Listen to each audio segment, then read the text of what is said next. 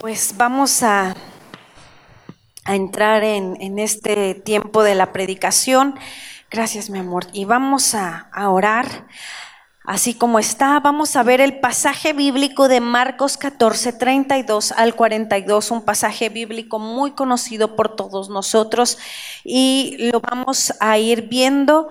Y como título yo le puse, pasa de mí este momento.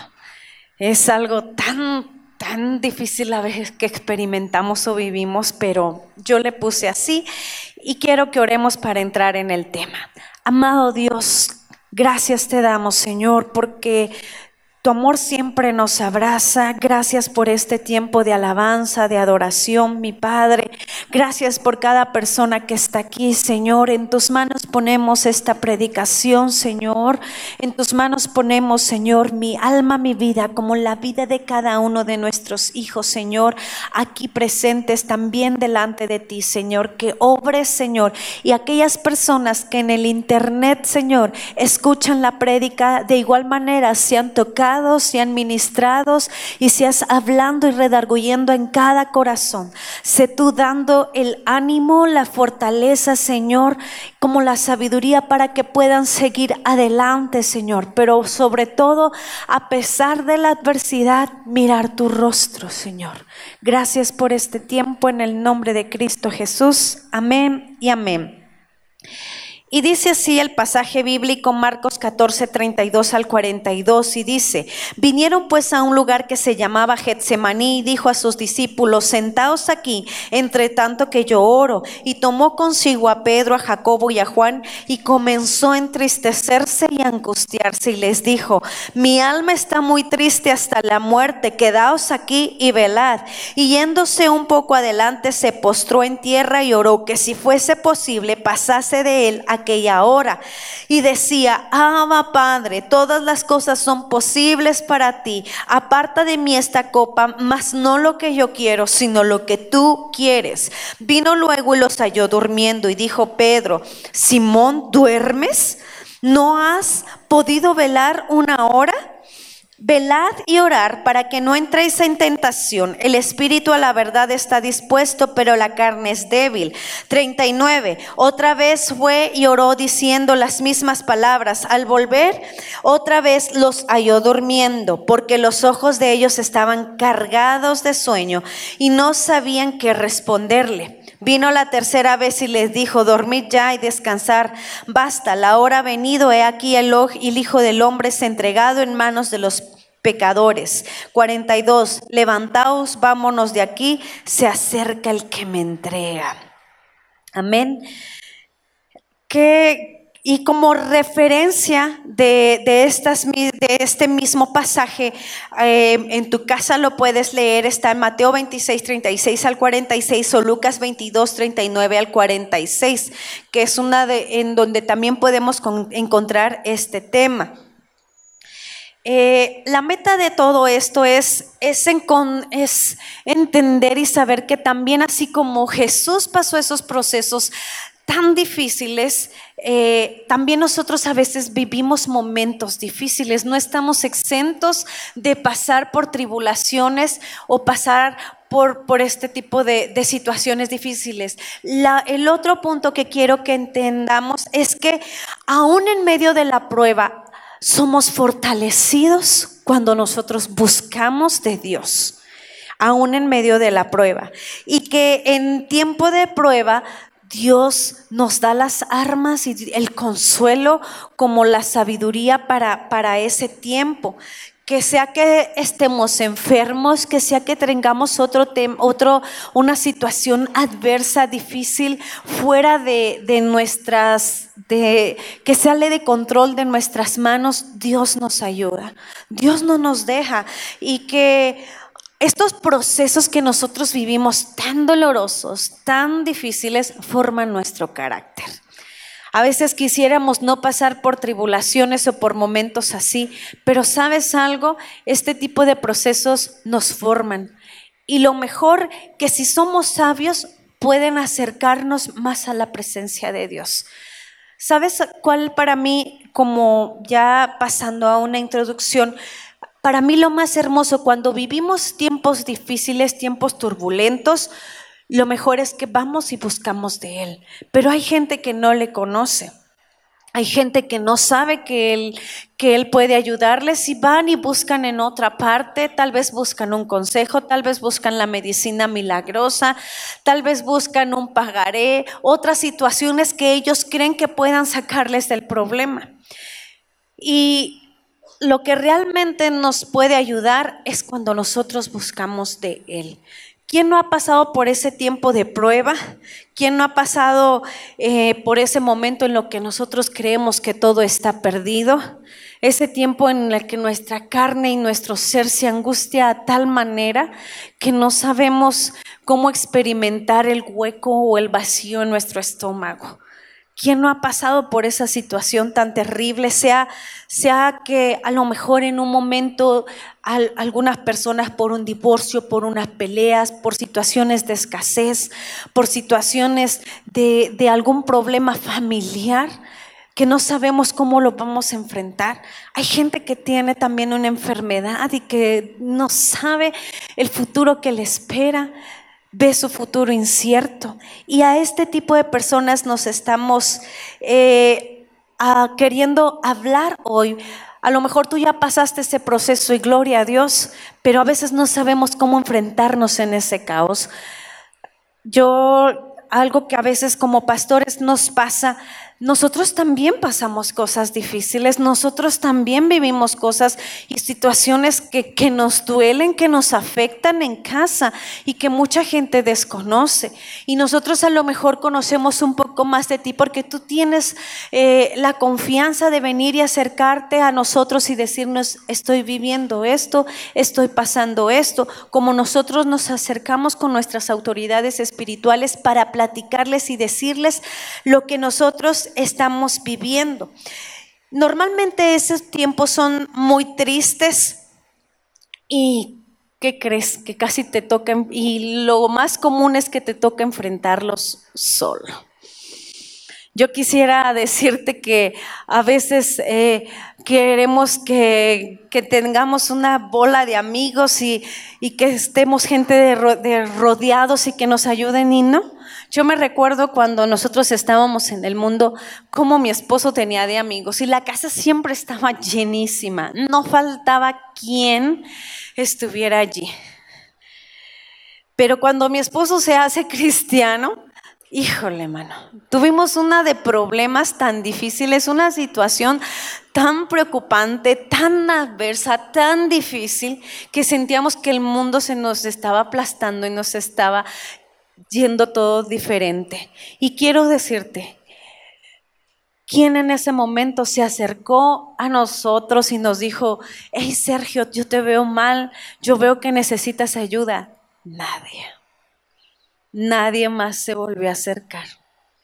Yo de hecho un día les reclamé, sí les dije que cuando nosotros, lo, que dónde estaban, si se decían ser sus amigos, ¿dónde estaban? Porque él lo habían dejado solo a su amigo. Y es un tiempo verdaderamente eh, eh, de caos, de, de, tristeza. Y Marcos 16, 34 dice, Padre, ¿por qué me has abandonado? ¿Cómo no nos sentimos así, verdad? Abandonados. Sentimos que nadie nos, nos puede ayudar, pero hay momentos y procesos distintos y diferentes para todos. No es el mismo proceso el que yo puedo estar viviendo con mi esposo al que tú puedes estar viviendo o el que tú solo puedes estar viviendo. Porque también Dios te pasa solo. A veces no te pasa en pareja. Eh, a veces como matrimonios pasamos el matrimonio juntos, pero cuando tú vas solo, te lleva por momentos solo. ¿Te imaginas aquellas mujeres que van solitas con sus niños? ¿Te imaginas aquellos, aquellos varones que tienen una carga de llevar a su familia al frente y que se sienten a veces solos también? Aunque esté la esposa allí, pueden llegarse a sentirse solos. Y son procesos que, que nos ayudan, que no entendemos en ese momento, pero nos ayudan para bien nos ayudan para seguir adelante. Marcos 24, 32 al 34 dice, y vinieron pues a un lugar que se llama Getsemaní y dijo a sus discípulos, sentaos aquí, entre tanto que yo oro, y tomó consigo a Pedro, Jacobo y Juan y comenzó a entristecerse y angustiarse y les dijo, mi alma está triste hasta la muerte, quedaos aquí y velad.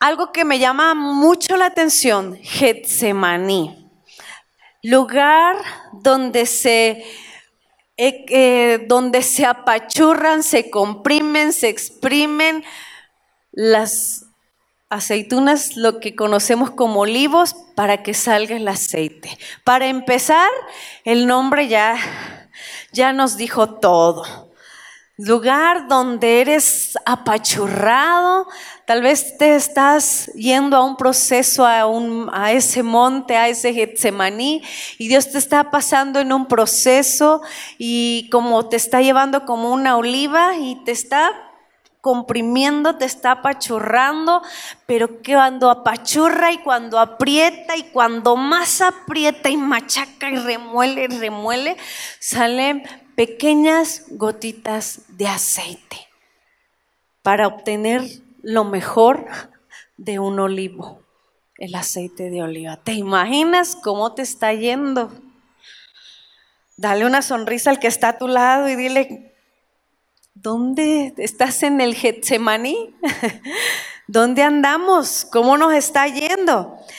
Tomó a sus discípulos y los sentó y avisó que iba a orar porque sabía lo que estaba por acontecer, se llevó a todos sus discípulos, pero en el 33 me llama la atención que lleva solamente a sus íntimos a los más cercanos. Tú no le cuentas tus problemas a todos. Hay quien sí le gusta contar sus problemas a todos.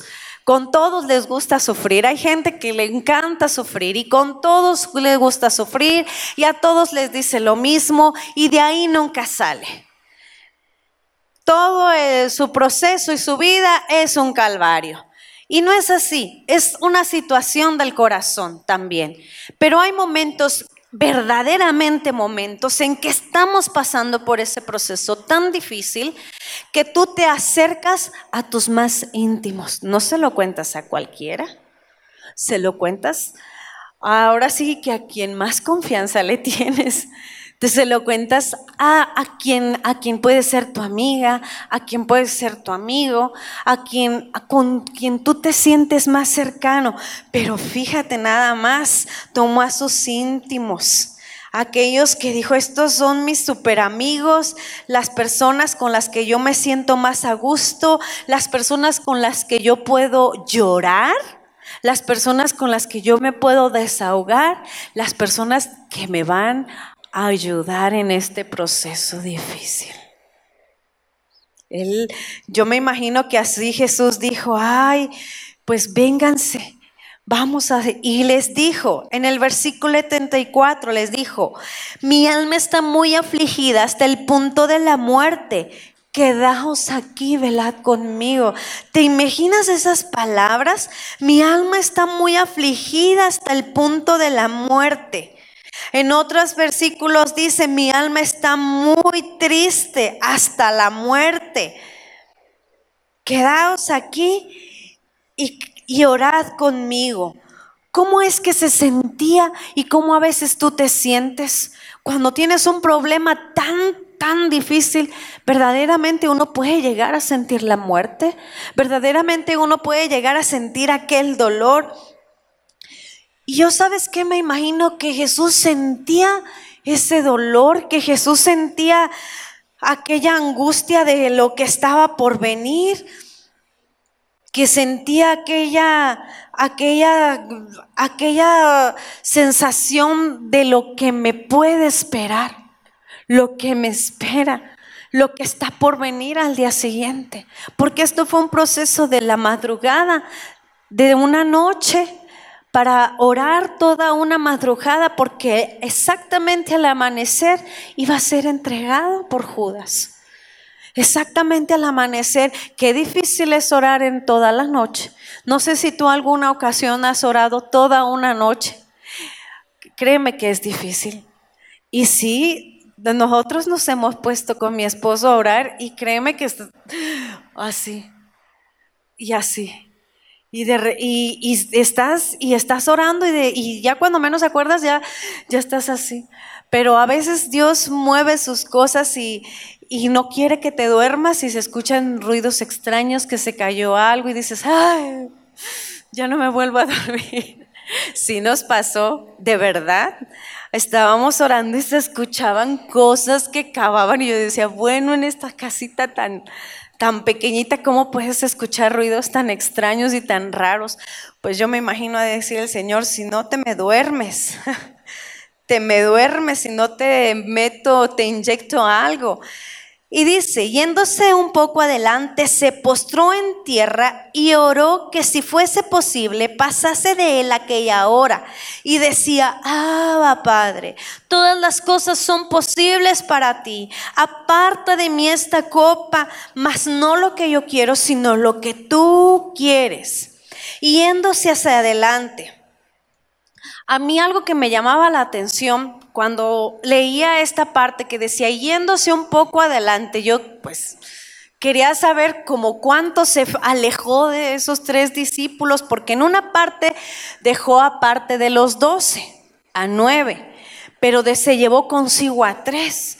Y dice que se puso un poco adelante. Yo decía, como cuántos metros se metió a lo profundo de los olivos y se fue allá y los dejó a la entradita. No sé, yo me, me, preguntaba eso, cuánta distancia es que se alejó de ellos. Y Lucas 22, 41 dice, y se apartó de ellos a distancia como de un tiro de piedras y puesto de rodillas oro. Otra pregunta más, ¿cuánto es un tiro de piedras? ¿Dos metros, tres metros, cuatro metros? Pues yo me imaginaba un tiro de, piedras así. A mí tengo muy presente en la mente, mis papás nos educaron de una manera bien distinta, pero siempre había en la sala un cuadro presente y por ahí lo tiene mi papá, hasta dije, se lo voy a pedir. Y es precisamente Cristo en Getsemaní, hincado sobre la piedra, orando y sus lágrimas de sangre. ¿Como a cuánto es un tiro de piedras? Yo me preguntaba. Pues muy lejos es estar a un tiro de piedras, demasiado lejos. Es un lugar donde sientes que nadie te puede alcanzar. Es un lugar donde aun si tu familia y tus amigos están contigo, apoyándote y visitándote y dándote la mano todos los días, te sientes solo. Eso es a un tiro de piedras. Es un lugar donde te invade la soledad. Es un lugar donde tú sientes que nadie puede rescatarte. Es un lugar donde la agonía, donde el dolor está allí y nadie puede alcanzarte. Eso es a un tiro de piedras. Era un lugar donde Jesús se postró a orar y sabía que ni todas las personas podían sacarlo de ese lugar, ni uno solo. Por eso clamaba al Padre. Por eso oraba a Dios, porque sabía que era el único que podía hacer algo. Sabía que era el único que podía ayudarle. Eso es lo que sabía. Jesús se sentía completamente solo. Jesús sentía, yo creo que hay un momento donde toda esa confianza, donde todo ese amor, donde toda esa fe a veces se quiere perder. Y te lo digo porque de cuántas cosas no nos ha sacado papá, de cuántos problemas y situaciones no nos ha ayudado. Y yo me lo imagino así. Yo me lo imagino sintiéndose tan así, tan, tan solo, porque es fácil creer en el amor cuando alguien te ama, cuando no tienes una prueba. Tú crees en Dios cuando tú no estás en una prueba. Dices, ¿cuánto me ama el Señor? Pero donde te mande una prueba, tu amor sería el mismo. Donde tú no tengas escasez, tu amor sería el mismo hacia el Padre. Donde tú no tengas una situación difícil, tu amor sería el mismo. Donde tú le tengas que perdonar algo a alguien, tu perdón sería el mismo y tu amor sería el mismo.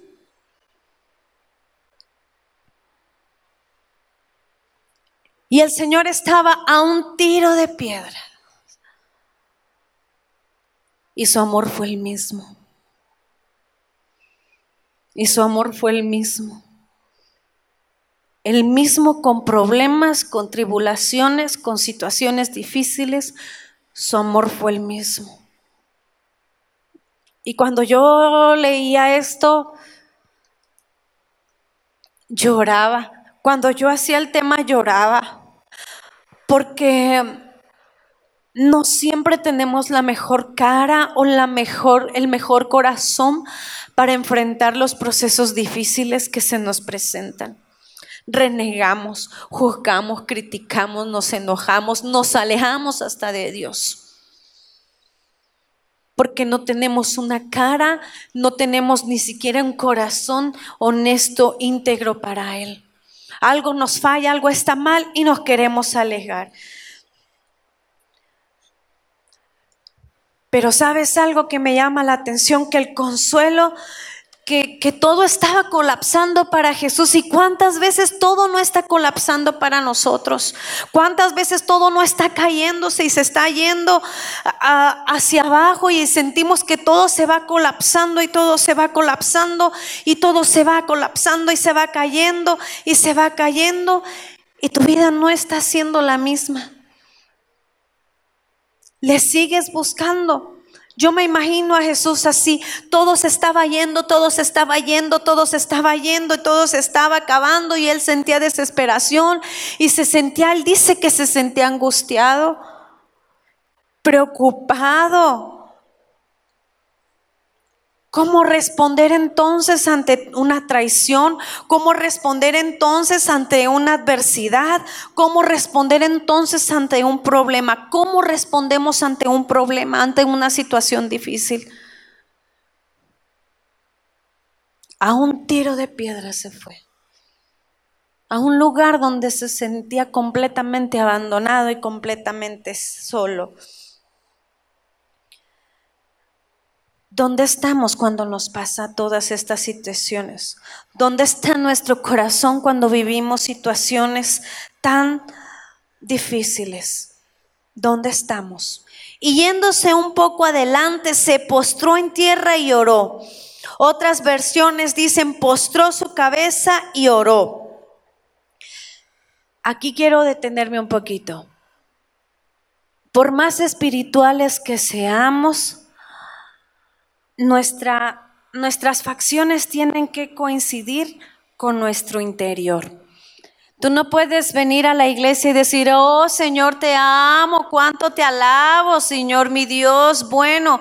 ¿Y qué hay acá en el interior? ¿Qué hay acá? Mira que se nota. La otra vez yo me estaba molesta y Marifer me grabó. Estaba tan molesta pero bien molesta, que se me notaba esto de aquí, así, de verdad como, como, como presionado. Yo no me di cuenta, yo estaba molesta, pero no me daba cuenta de mi molestia. Y estaba con el celular así, así, y de repente me graba y se me ve así cuando me lo enseña me empecé a reír y dije, híjole, a veces andamos y decimos que somos espirituales y por dentro no somos espirituales. ¿Qué te quiero decir con esto? Tú puedes decir, estoy viviendo un problema, pero yo le doy la honra y la gloria a Dios porque Él es bueno. Y por allá te estás quejando. No, llora, sufre, duele. Llora, es sano llorar Es bueno llorar, es bueno afligirse, es bueno sentir que nos estamos ahogando, que algo nos está consumiendo. Es bueno. Es bueno. No somos, no somos super personas que estamos exentos y no queremos. Mira, yo te voy a decir algo. Hace muchos años mi mamá falleció. A mí no me daban el permiso para llorar. No tenía permiso para llorar, porque ¿qué iba a decir la gente de la congregación? La pastora llora, la pastora llora. No tenía nada de malo que yo llorara. Y no me dejaron llorar. Me veían en cuanto me quería quebrar y en cuanto quería llorarle. No, porque la gente te está viendo, porque eres pastora. Y mis autoridades espirituales me lo decían. ¿Qué ejemplo le estás dando a la gente? Nos dolemos también.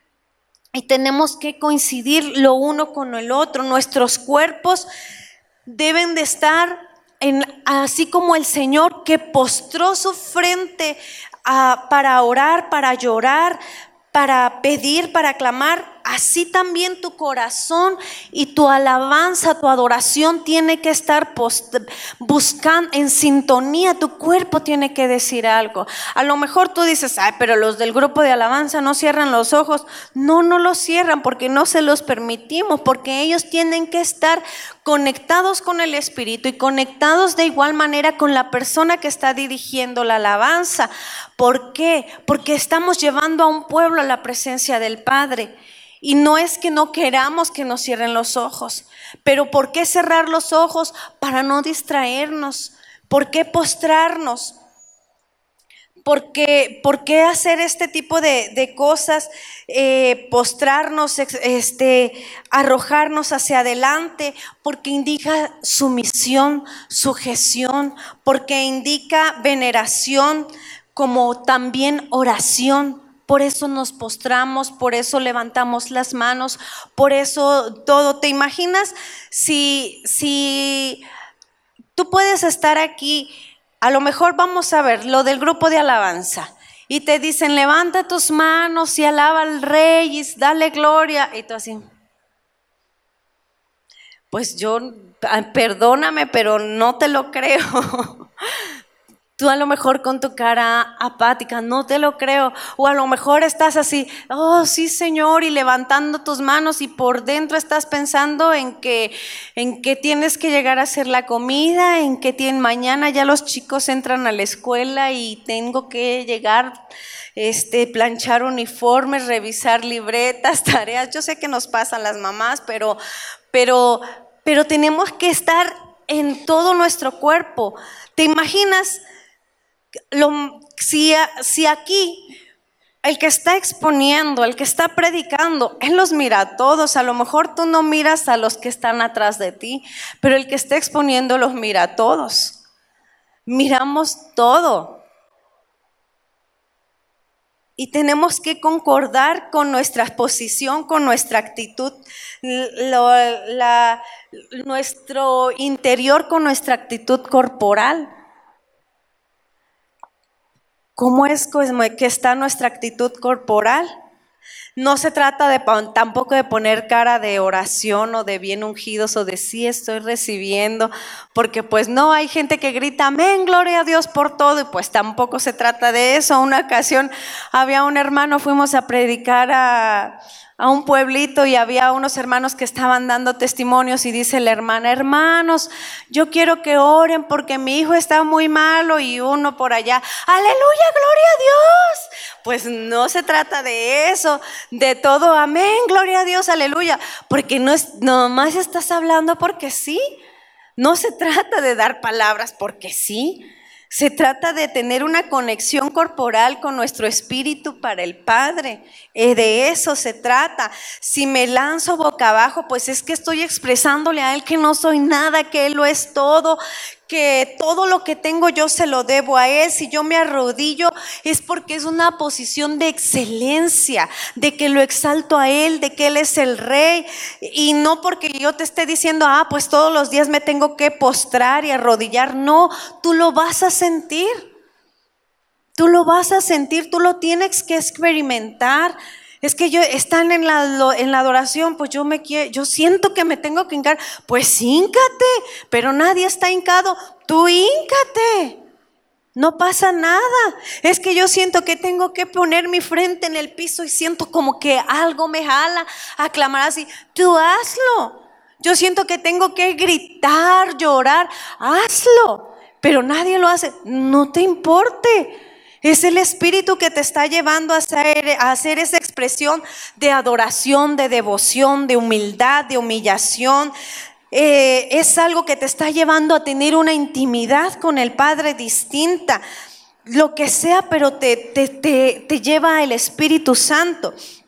Números 26 dice, entonces Moisés y Aarón fueron delante de la asamblea a la puerta de la tierra de reunión, de la tienda de reunión, y se postraron sobre sus rostros y se les apareció la gloria del Señor.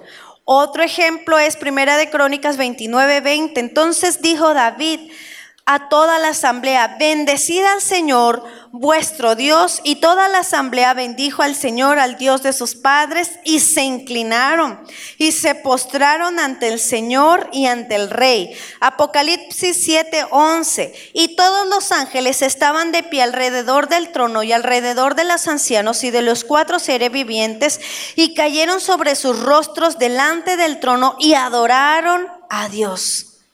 Jesús hizo lo mismo. Le dijo, no soy nada. Tú eres mi rey, tú eres mi todo. No tengo nada. Si muero es para ti. Y oró, se postró en tierra y oró que si fuese posible pasase de él aquella copa. Yo me imagino que le decía, si es posible, si hay otra manera en que la humanidad se pueda salvar, hazlo. ¿Cuántas veces no quisiéramos decirle al Señor, si es posible, pues no me pases por aquí? Yo sí le he dicho a veces, no sé si sea la única, pero sí me ha tocado momentos donde le digo, no me pases por aquí. O quítame esto porque me duele. O arráncame esto que me está estorbando. Esto aflige mi corazón.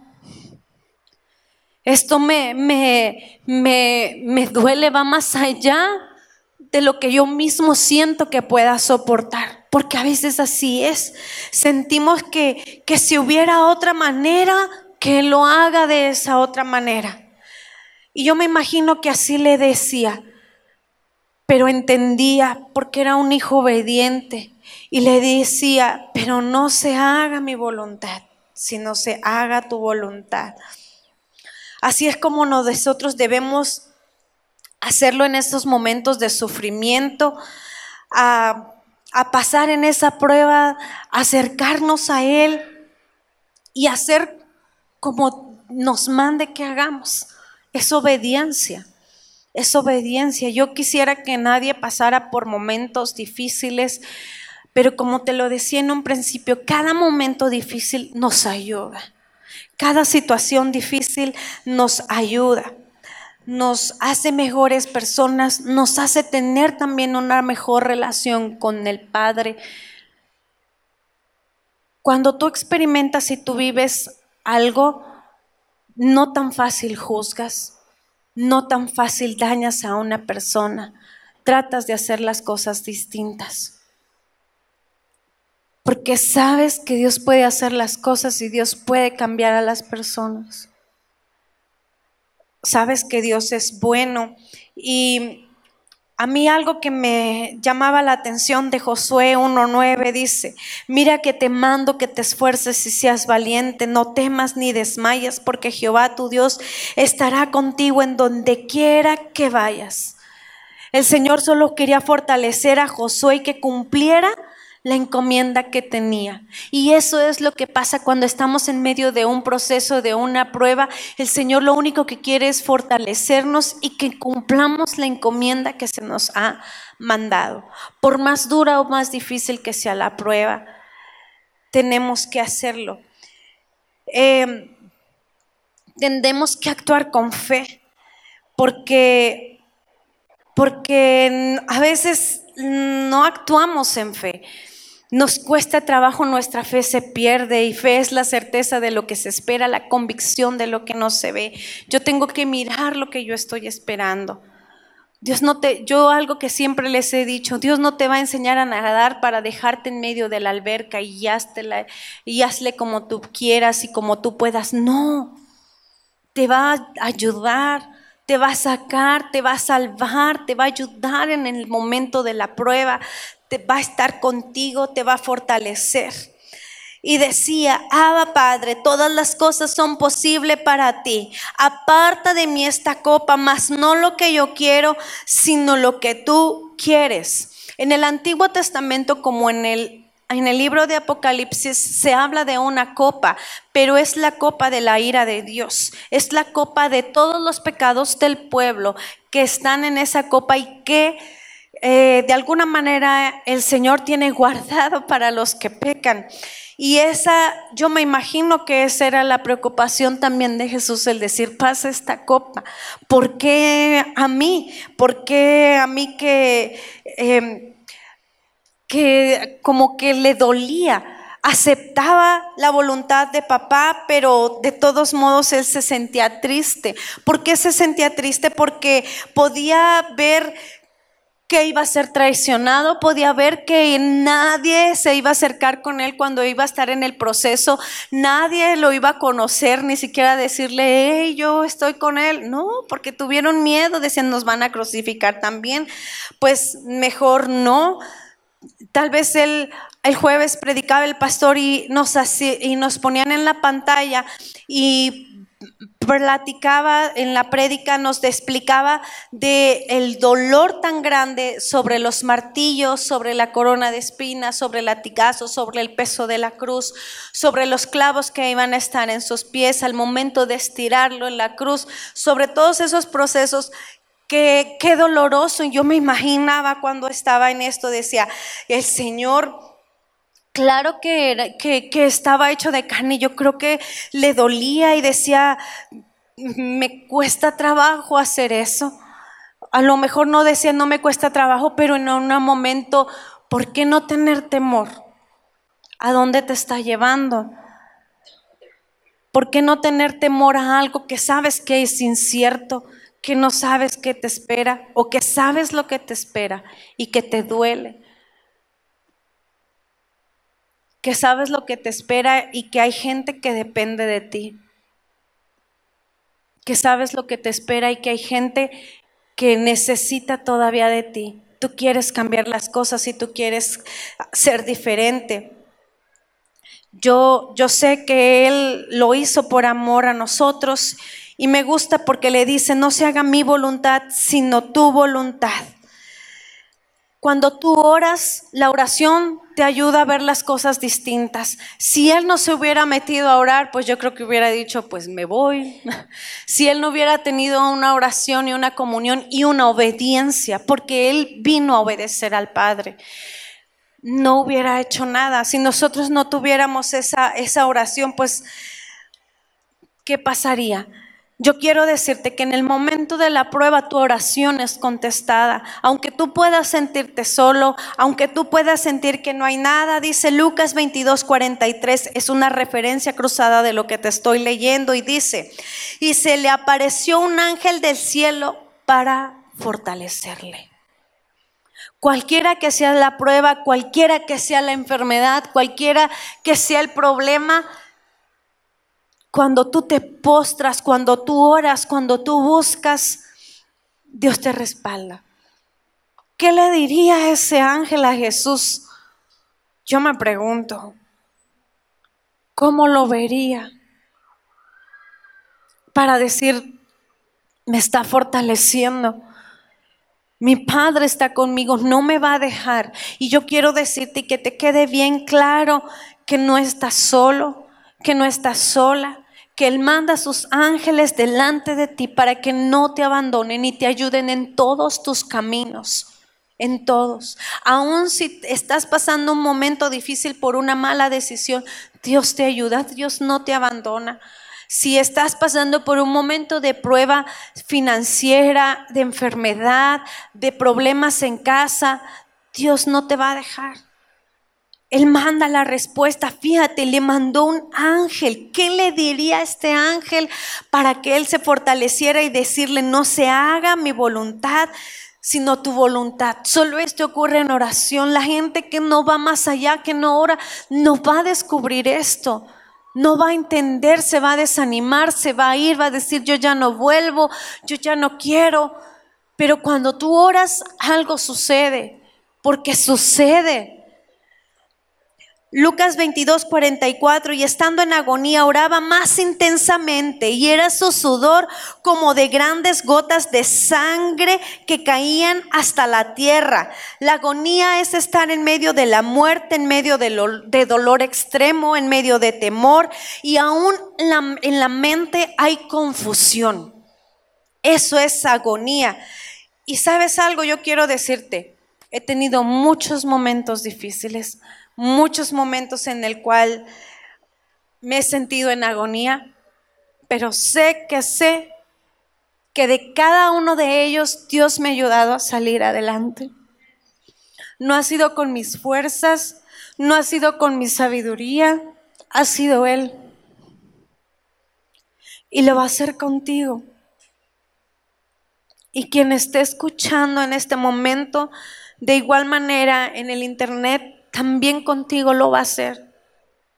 Porque no te va a dejar y no te va a abandonar. Segura estoy de que Dios te va a ayudar a salir adelante. Segura estoy. Filipenses 3, 10. Lo he perdido todo a fin de conocer a Cristo, experimentar el poder que se manifestó en su resurrección, participar en sus sufrimientos y llegar a ser semejante a Él en su muerte Segunda de Timoteo 2:12, si sufrimos con Cristo, también reinaremos con Él. Segunda de Timoteo 2:3, sufre penalidades como buen soldado de Jesucristo. Otra versión dice, tú pues como buen soldado de Jesucristo, sufre penalidades. Santiago 5:11 dice, tenemos por bienaventurados a los que sufren. Filipenses 1:29, porque a vosotros los, os es concedida a causa de Cristo no solo que creáis en Él, sino que también padezcáis por Él Segunda de Timoteo 3:12, y también todos los que quieren vivir piadosamente Cristo Jesús padecerán persecución. Quisiera decirte que no vas a padecer nada, que vas a llegar, pero a Dios hace llover sobre, sobre justos y sobre justos e injustos. Como llueve sobre un campo de trigo, llueve sobre un campo de cocaína, marihuana, de flor, así es Dios. Sobre todo hace llover. Mayor si eres su hijo, ¿tú crees que no te va a bendecir? ¿Tú crees que no te va a sacar de la prueba? ¿Crees que no te va a sacar de la enfermedad, del problema que tú estás pasando? Dios lo va a hacer. Vino luego y los halló durmiendo y dijo a Pedro, Simón, ¿duermes? ¿No has podido velar una hora? Velad y orar para que no entréis en tentación. El espíritu a la verdad está dispuesto, pero la carne es débil. Otra vez fue oró diciendo las mismas palabras.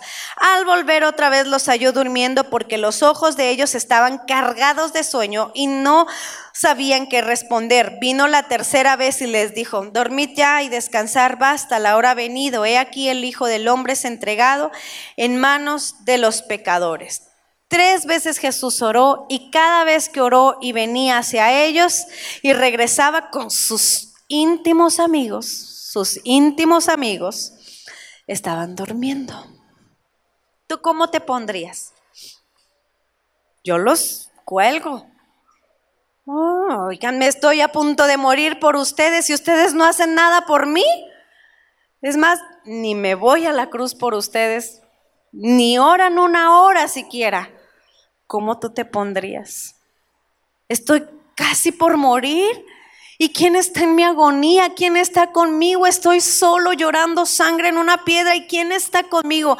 No los regañó, ni les dijo nada. Aceptó que estuvieran durmiendo, fíjate nada más. Levántense y lloren. Yo me imagino con esa voz tan paciente le que decirle, hagan frente a esto. No, no sé, por eso te decía en un momento, cuando es el tiempo más difícil que tú estás pasando, puede ser el tiempo en que más solo te puedes estar sintiendo. Puede ser el tiempo en el que tal vez sientes que nadie está contigo y que nadie te ha ayudado y que te han abandonado y que te han dejado solo y que no hay nadie quien pueda estar contigo. Yo cuando tuve un problema bien fuerte con, con mi mamá, yo me sentía sola. Y hasta te sientes el gusanito que nadie quiere y que todo mundo odia, o así no sé, te sientes tan mal. Pero cuando pasas el proceso y cuando miras con los ojos de Dios, te das cuenta de que Dios siempre ha estado allí en tu prueba, en tu lucha, que no te abandona. Yo cuando mi madre estaba enferma había momentos en que no alcanzábamos ni a comer, pero siempre había alguien que a veces llegaba con comida, que a veces te daba una palabra, que a veces te ayudaba. Yo sé que puedes vivir situaciones difíciles, pero siempre Dios manda a alguien. Puede ser un ángel, puede ser una persona, puede ser una palabra, pero no te sientas solo. Dios lo va a hacer. No tiró la toalla, venció la tentación aun cuando sus más íntimos amigos le fallaron. A ti te pueden fallar, pero no tires la toalla. A ti te pueden lastimar, pero no tires la toalla. Tienes que seguir luchando, tienes que seguir alcanzando ah, y seguir caminando hacia la meta, hacia más allá de lo que tú te puedes imaginar, empezar a ver la visión que Dios diseñó para tu vida. Yo cuando oro por Elías, por, por mis hijos, yo digo, Señor, ¿Qué misión y visión tu, qué visión tuviste para Elías? ¿Qué visión tuviste para Fer? ¿Qué visión tuviste para Ale? ¿Qué visión fue la que viste para ellos y que te plació hacer para sus vidas? Hazla en sobre de ellos, porque Dios ya tiene una, ya miró algo de ti. Simplemente tenemos que estar alertas, tenemos que ser, que estar en fe. Qué difícil es tener fe cuando estamos en el momento de la prueba, cuando más mal nos sentimos, cuando se tiene que mantener uno firme y no puedes mantenerte firme. Es difícil. Pero sabes algo, Dios no te va a dejar. A mí me, me, dice, basta la hora ha venido, les dice, ya, ya no, ya no se preocupen más, ya, ya duerman. He aquí el Hijo del Hombre es entregado en manos de los pecadores. Vamos, levántense, que se acerca el que me entrega. Y dicho esto, Jesús fue arrestado. Jesús pasó todo ese proceso tan difícil. Jesús y los amigos huyeron. Los amigos con los cuales él, hasta los discípulos, y los amigos, ¿te imaginas? Qué agonía tan grande, qué dolor tan grande. El caminar con una cruz, el morir por toda una humanidad y todo subir. Hay quien está pasando situaciones dolorosas y difíciles en esta temporada. Y yo te quiero animar y te quiero invitar a que si tú sabes que alguien está viviendo una situación de dolor, no lo dejes solo. Camina con Él. En el momento yo sé que tú tienes muchas ocupaciones y que todos trabajamos y que aparte de venir a la iglesia tenemos un trabajo en casa y atendemos hijos y atendemos otras cosas, pero no dejes a tus amigos, no dejes a los hermanos solos. Hay gente que, que necesita de un abrazo, hay gente que necesita una palabra para seguir adelante, que necesita del amor de Dios. Y sus amigos huyeron. Lo mejor de todo esto es que cuando es su resurrección, es que nos muestra algo distinto, que no todo está perdido, que no todo termina en muerte, que sí pasamos tribulaciones, que sí pasamos persecuciones, pero Dios, aunque parezca que todo está muerto, aunque parezca que no hay, no hay manera de salvación, ni salida, ni escape, Dios lo tiene. Eso es lo mejor de todos. Y vino a mí una palabra que quiero darte, Isaías 43. Cierra tus ojos así como estás y dice, ahora sí dice Jehová, creador tuyo, formador tuyo, ponle tu nombre. Israel, oh, ponle tu nombre. No temas porque yo te redimí. Te puse nombre, mío eres tú. Cuando pases por las aguas yo estaré contigo y si por los ríos no te anegarán. Cuando pases por el fuego no te quemarás, ni la llama arderá en ti, porque yo Jehová tu Dios, el Santo de Israel, soy tu Salvador. A Egipto te he dado por tu rescate, a Etiopía y a Seba por ti, porque a mis ojos fuiste de gran estima, fuiste honorable y yo te amé. Daré pues hombres por ti y naciones por tu vida. No temas, porque yo estoy contigo. Del oriente traeré tu generación y del occidente te recogeré. Diré al norte, de acá y al sur no te detengas. Traeré de lejos mis hijos y mis hijas de los confines de la tierra. Todos los llamados de mi nombre para gloria mía los he creado, los formé y los hice. Si Dios es por nosotros, ¿quién contra nosotros? Ponte sobre tus pies. Si quieres pasar al frente, pasa al frente. Si quieres hincarte, puedes hincarte. Yo solo quiero que tú tengas la libertad de que en esta hora, en este tiempo, tú ores, creyendo y aceptando la voluntad perfecta de nuestro amado Dios que siga siendo ese hombre fiel como lo fue Jesús, sin importar el resultado, sin importar la respuesta.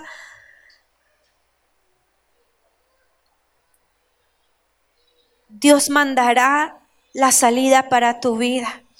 Dios lo hará.